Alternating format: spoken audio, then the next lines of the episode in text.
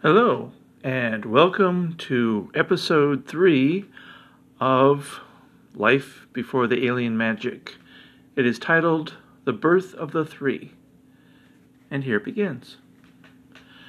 At the time of the solar eclipse over the land known as the Abyssine, there took place the fulfillment of prophecy, the promise of hope, the beginning of sorrows, a time of war among the races. On that auspicious night, there came the birth of the man who would be king among a distinguished race of men. He was named Chase, the first in a line of kings of the people known as the Dragonbred, also known as the Wookdu. He awakened at the moment the moon passed in front of the sun to the silent color and solemnity of the ice cathedral, eternal home to all dragons. Created within hours of the Abyssine, emerging from the fiery furnace of the world's birth, born from a primordial stew in a rusty cauldron summoned by a vengeful witch's craft, born to the care of the respectful, prudent, long suffering dragon, just one. Welcome, the dragon chirped. Allow me to introduce you to the world you will inherit, together with the army you will command. He extended his wings to their fullest reach sheltering the child with a hide thicker than an elephant's, then tenderly scooping up the pink child from out of the percolating, milky, cinnamon smelling essence and drawing him in tight to his bosom. The chubby infant extended a hand and touched the bristling chin of the reptile. You are the death of the dragons, but also the dragon's future. With the one seed you sire, a dragon's blood flows through your veins. I can see it, feel it. You must know that, when called upon, we will come to your aid. A frightful cataclysm, not seen since the gods fought among themselves, will follow. Make your decision when victory is most certain, when the enemy appears defeated. Take this warning to heart, for you will not see the ruse for what it is. Listen to me and be cautious. You must be smart. You must be desperate. You must acknowledge your reign is at an end. The event that will follow is the annihilation of most of our number. Your death and the end of your reign will come soon after, only for the eventual rise of the Wookdu nation. The dragons will not die. They will sleep for a millennium, then return with the death of all of our numbers coming within a hundred years. So many years from now, only a passing of, uh, of day into night for us dragons. As for you, our hope, as well as mankind's hope, our blood must prevail into the future. It must enter tomorrow through one and only one man. It must pass through you to our to your seed, to your eventual heirs. The last of your line the one man who will bring war to the Abyssine by restoring the reign of the dragons. We will return the dragon bred, dead for years, to their rightful place of eminence, and will govern the nations and the races of the Abyssine. Just one shuddered. He knew the Wookdu would not be just, not like his namesake. No, the dragons and their ilk would be cruel and violent. Only King Chase was his hope at justice. The cheery mask of the infant crumbled and washed slowly away, as if he had been wounded, stricken by an asp. The years passed away swiftly, a book flipping through the pages. The child pushed and fought, then slid and landed soundly on two fat feet. Now somber and sullen, and smart beyond his years, he commanded, Bring me a dragon, that I, might, that I may slay one. Just one belched flame, the light dancing off the shifting and popping scales, glistening off the contours of the sheets of ice. He snarled, You are a human, very much a human, there is no doubt. You are most arrogant, an ugly, belligerent, foolish little man. You are rash. Do you test us? Your own family? Where is the dragon blood that is inside you? Act on it. We honor one of our own. We respect him. We must have him, we will serve him. I will not bring you a dragon, only that you may act on this weakness. Deny your humanity, as we must. Barbed One, the bronze headed dragon, growled. This man is not the future of the dragons. What will he do? Kill every last one of us? This man obviously offers a substantial prize to this witch. We must slay her, as she is a threat to us. Don't you see it? He intends to kill his only son. Bring us another witch, one whose designs are not tainted. We require another eclipse. We can wait another thirty years. Look at him, breathe him in, his flame. He is the death of all dragons. He must be slain. Our future depends upon it. Jealous one snarled, Have him kill the just one, as he is least among our own. Your words ring hollow. You speak as humans do. You promise tyranny and slavery by offering peace. The death of the dragons must never come. The boy studied all the dragons silently, surveying them patiently, as if observing and appreciating the communication offered by a broad, multi layered mural. I accept fate, as you have. It burdens the actions and the words of the dragons. If there was no fate, there would be no Wukdu, no promise for the future, only grief and despair. The eclipse, the witch, these were determined a generation ago now. Bring me a dragon, whichever one it is. He is deserving to be slain. I am tomorrow. You must know that. The dragon, pragmatic one, unfurled his tail, snapping it like a whip, huffed a cloud of steam, which curled around his copper head and condensed on the rippling rivets. His talons furrowed the clinging frost of the floor. He engaged the youth, his eye focusing, training as if on thorough shadow. You must know my guilt, he declared. I am as much human as just one. I am worthy of death. Do take my life. But the toddler chase, interlocking like a pair of wheels, aging, unfolding like a vibrant flower, its thorns wet with dew, that bejeweled the cavern, decried, No, I do not accept sacrifice. I would, if your sacrifice paid dividends. Only humans must sacrifice, but it does not. No. He thrust a fat finger forward toward Dragon Curious One and chimed with his melodic uh, adolescent voice the ringing silver bells. Bring that dragon forward. What's this you say? Unraveled, curious one, as if molten gold, spilt, expanding, as a congealing, suffocating pool in all directions, as if he had lost the will to hold together as if he sought to hide beneath the floor, to mask himself by not being. I do want to know what it is to die, it is true, but I am undeserving of such a judgment. Even I, who doesn't go a day without being perplexed, know that. Bring the dragon to me. I do not doubt. All dragons know what they are. I know what I am. I am human, yes, but something more. I know what I must do. That dragon must die. Without saying a word, peering at the reflection of the boy in the blades that covered their bulk, the multi layered reflection that offered the dragons truth in their own unique observations that thrust and pounced and parried and countered, six dragons, dancing and defeating, pounced on the dragon curious one and defiled and profaned his unyielding, difficult, gleaming flesh with their severe hands. What is this? warranted the dragon sentenced to death. Why have you done this to me? I am worthy of life.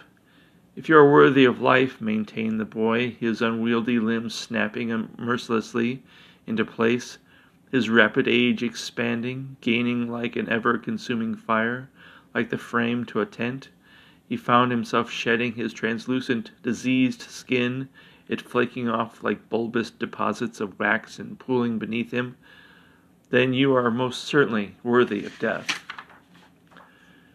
You expect death, swore depraved one. Why not live for that for the now? Why not just seek pleasure? That's what I can't answer with, about any of you. You are all foreign to me, as much as I am foreign to me. Jealous one claimed, I wish I was more human than any one of you. What is this noise? I honor life, which is why I have so much more to give, persuaded Curious One. The boy rankled the serpent. The entreaty clamored, it besieged, it chafed, distracting. The dragons marveled at the sparkle and the, te- and the tears that burrowed beneath the sheen that glazed the walls. The dragons had been invincible in this cavern. They saw terror in one another, which made it a weapon that perplexed as much as it frightened. It promised terror and death, something most uncommon in the cathedral, as if he had snuck it in with him. Chase approached the roiling cauldron where the witch stood her ground until her mind failed her, her rationality ducking down a rabbit hole. She swiftly backed away.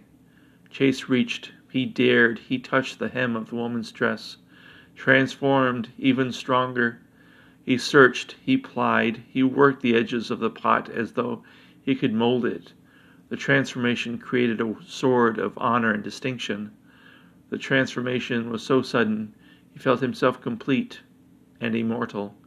Anything he touched itself blossomed and corrupted, both touched by color and profaned. He picked up the weapon. He found his way amidst the forest of immense legs, supporting the furious and afraid, leaving the poison of time with every gentle touch. He confronted Curious One. You must sleep. That for the crime of not believing in yourself. Do not worry.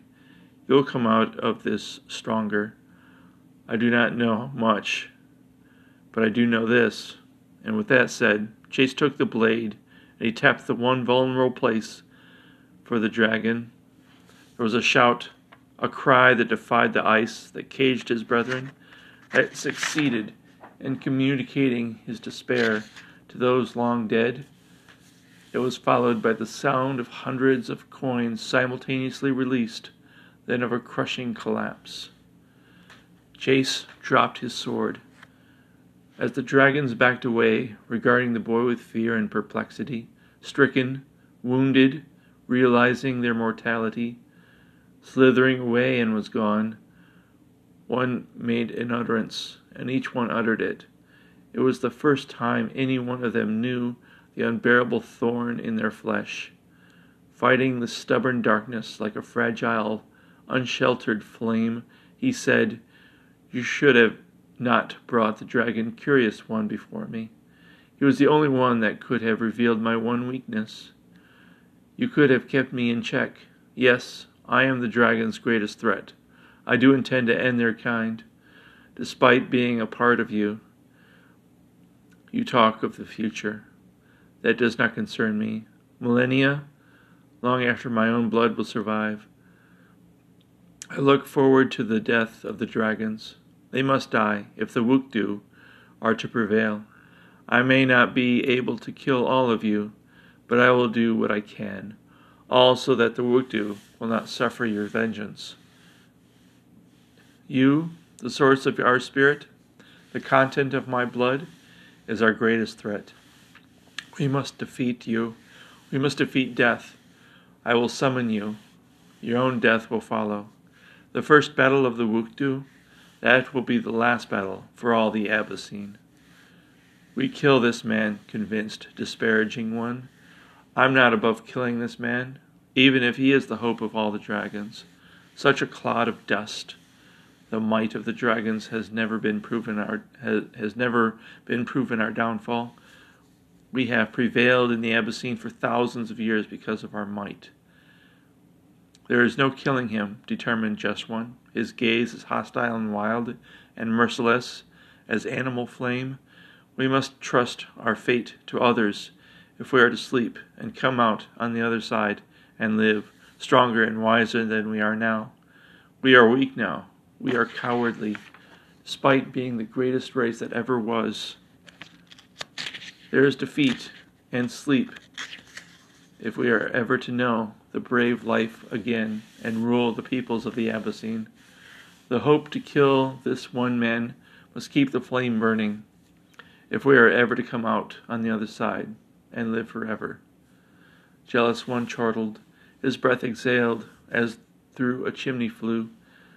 Take this fright from out of our place.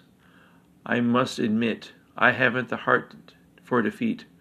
I know, should we kill this man, we, the greatest race to have ever lived, will perish, never to return to the Abyssine.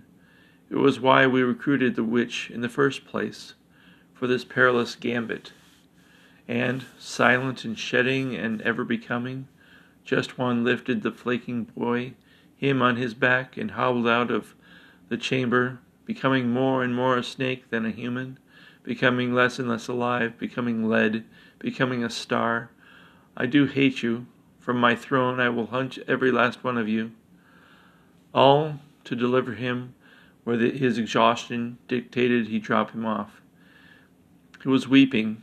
Humanity must be courageous and skilled beyond what the dragons had come to expect from them. They must hope to defeat them if the dragons were ever to rule once more and become invincible defeat them, not once, not twice, but three times. Yes, the first defeat was at hand. Once Chase summoned them, for the battle that was not what it seemed.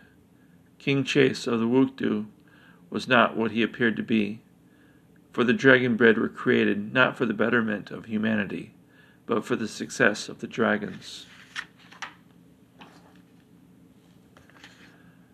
Captain Pren Hook sat huddled together with a half dozen other half elves amidst the ghostly steadfast birch trees and phantom white boulders, cold and miserable in the chilly rain that descended upon their darkened campsite.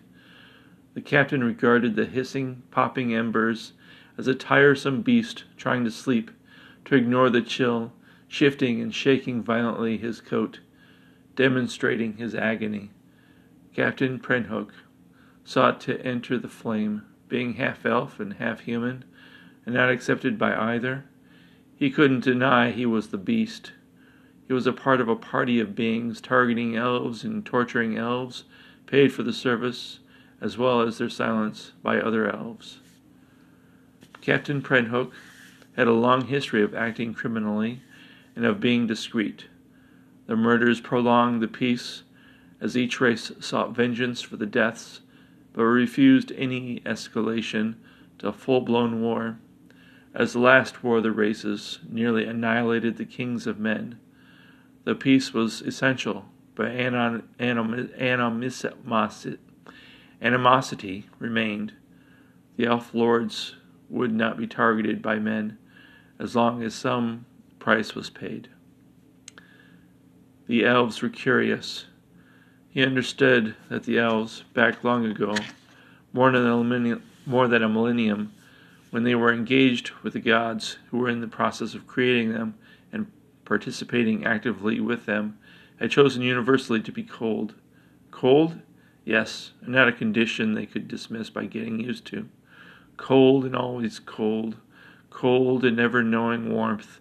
He had also known that the elves always appreciated as they were on the edge of an abyss, that death was so very close that they entered on it often, that each heartbeat was a gift, not an expectation.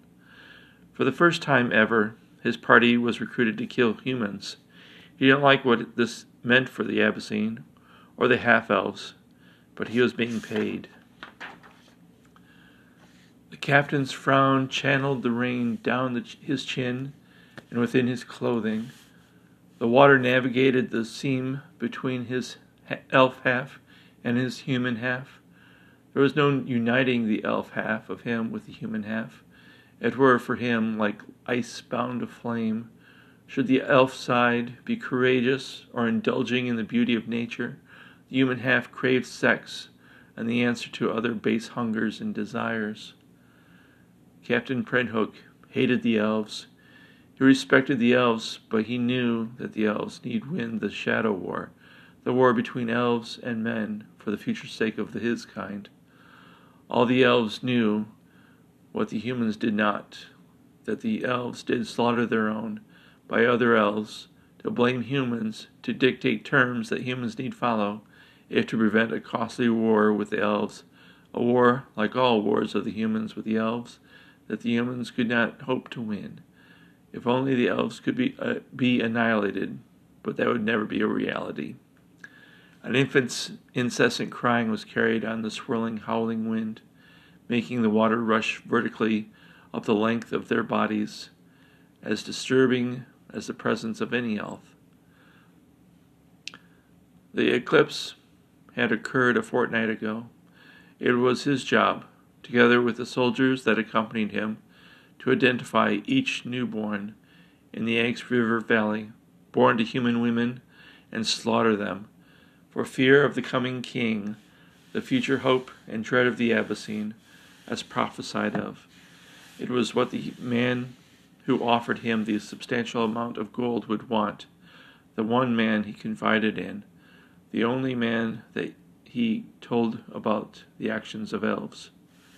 Come on, Captain Prenthook motioned to his comrades, a vulgar gesture. The action of his hand served to detract from anything elf or human. It defied translation. It struck fear in others who saw it, and the seven entered the sleeping village of Copperwheel, skulking quietly, becoming the shadows, they moved effort- effortlessly. They silently drifted from one hovel to another to the next, huddled together to draw rare heat from each other to chase courage. Drawn to the distressed child, crowding around his house as if the place were tomorrow's dawn. Prig Hovel, the quarrelsome half elf, always weighing in favor of his half elf half, identified the one house that was the source of the child's crying. The house's shingles, blistered and warped by the elements, worked themselves loose like teeth. The seven crowded the door, relishing the hunt, intoxicated by the kill. There was nothing like understanding your life was, has meaning. Captain Prenthook listened, his concentration of what lay beyond coming in waves. Awarded the satisfaction of completing the task, he applied his hand to the door, reading of vulnerability within, a void where their attack would succeed, seeing it plainly before wrestling it open. Captain Prenthook feared that one day half elves, the frightful killers they really were, would be approached by the other races. If that were the case, the world would need war. Elves would fight along men, alongside men, if only to eradicate his own. He had a stash, a parcel hidden away, containing proof of both elves and men endeavoring to allow hostilities to continue between the two races. He and his kind might be slain, but there would surface justice and peace among the races.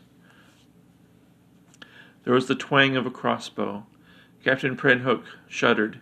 He observed death, the elf's sibling, within arm's reach, then acknowledged with a grateful nod the half elf that had swiftly intercepted the bolt, snatching it out of the air with his hand.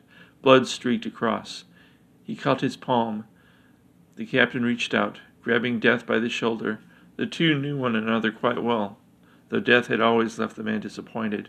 He saw himself in these brief moments, standing over his dead body.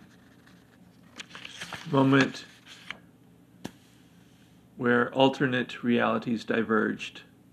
He didn't care to ever enter the opposing reality and was terrified he would one day find himself dead. You wouldn't have me, baby, you wouldn't, claimed the midwife, dropping the crossbow in a swift motion, bold as she was assured victory by the gaze of the infant, she scooped up the infant, and she ran out the maw of the rear door into the indefatigable rain and darkness, the two elements, brother and sister, corralling the pair. They would goad the pair back into hell's jealous embrace. The half elves chased the mother and child as hungrily as they pursued sunlight and warmth. The half elves agreed apparently on pursuing the pair. They recognized something hostile to them in the infant. The midwife ran silent, navigating the difficult ground, succeeding in avoiding those things great and base pursuing her, though the infant she cradled cried without end, crying not for his discomfort, crying for a world that he would kill. Captain Prenhook trained his peculiar vision on the child. Though his human side shouted it down, the serene elf side enjoyed the expanding, colorful mural that was the infant, who he was and the prize he offered. His threat and her potential shot out in all directions, defying the darkness like a streaking meteor. Clinging heavily to branches like wet snow, the captain stopped. Who was this child? He need not die. Piggle Greaves knelt and touched a bent blade of grass. Yes, he chirped in Sparrow. The two had run this way, east, in the direction of the conniving, forbidding forest, a forest that would not offer any who entered easy passage, a forest that would do what it could to hide the infant from those who sought to slay him. The forests nurtured hope and terror simultaneously, odd fruit on the same tree, all of it poison. The seven shot up, acknowledging the footfalls, the breaths, the muffled heartbeats. Captain Prenhook chirped in squirrel. He shot out two fingers, one way and another. The other half elves responded, summoning not, be- not beasts nor heroes, but the lonely odd hunter within each, swiftly running to intercept the woman, springing like cats before the child could awaken the village and offer the humans within the threat of war and end of end the fragile truce. Should the child and woman disappear, there would be suspicion that trolls were behind the abduction. If the child was slain, it could cause a civil war among the peoples of the Eggs River Valley. But the presence of half elves, the presence of half elves threatened a war among the races. Copperwheel must not awaken. Captain Prenhook acknowledged the success of his fellow troops. It entered his tallow skin like a thorn, which hurt more than it helped. He could hear the swift movement of the other six, the muscles gorged with blood, the hunger eating a void, looking to defeat it. Like wolves, they intercepted the woman. They subdued her. They broke her. They grappled her tight with secure grip, with tools with, with teeth that wrenched and pained the woman and served to isolate her from her burden and blanket the stubborn hope that she brought into the world. As Captain Prenhook silently materialized, a form that fought the wet and the dark for substance developed, shattering the egg, coming to life.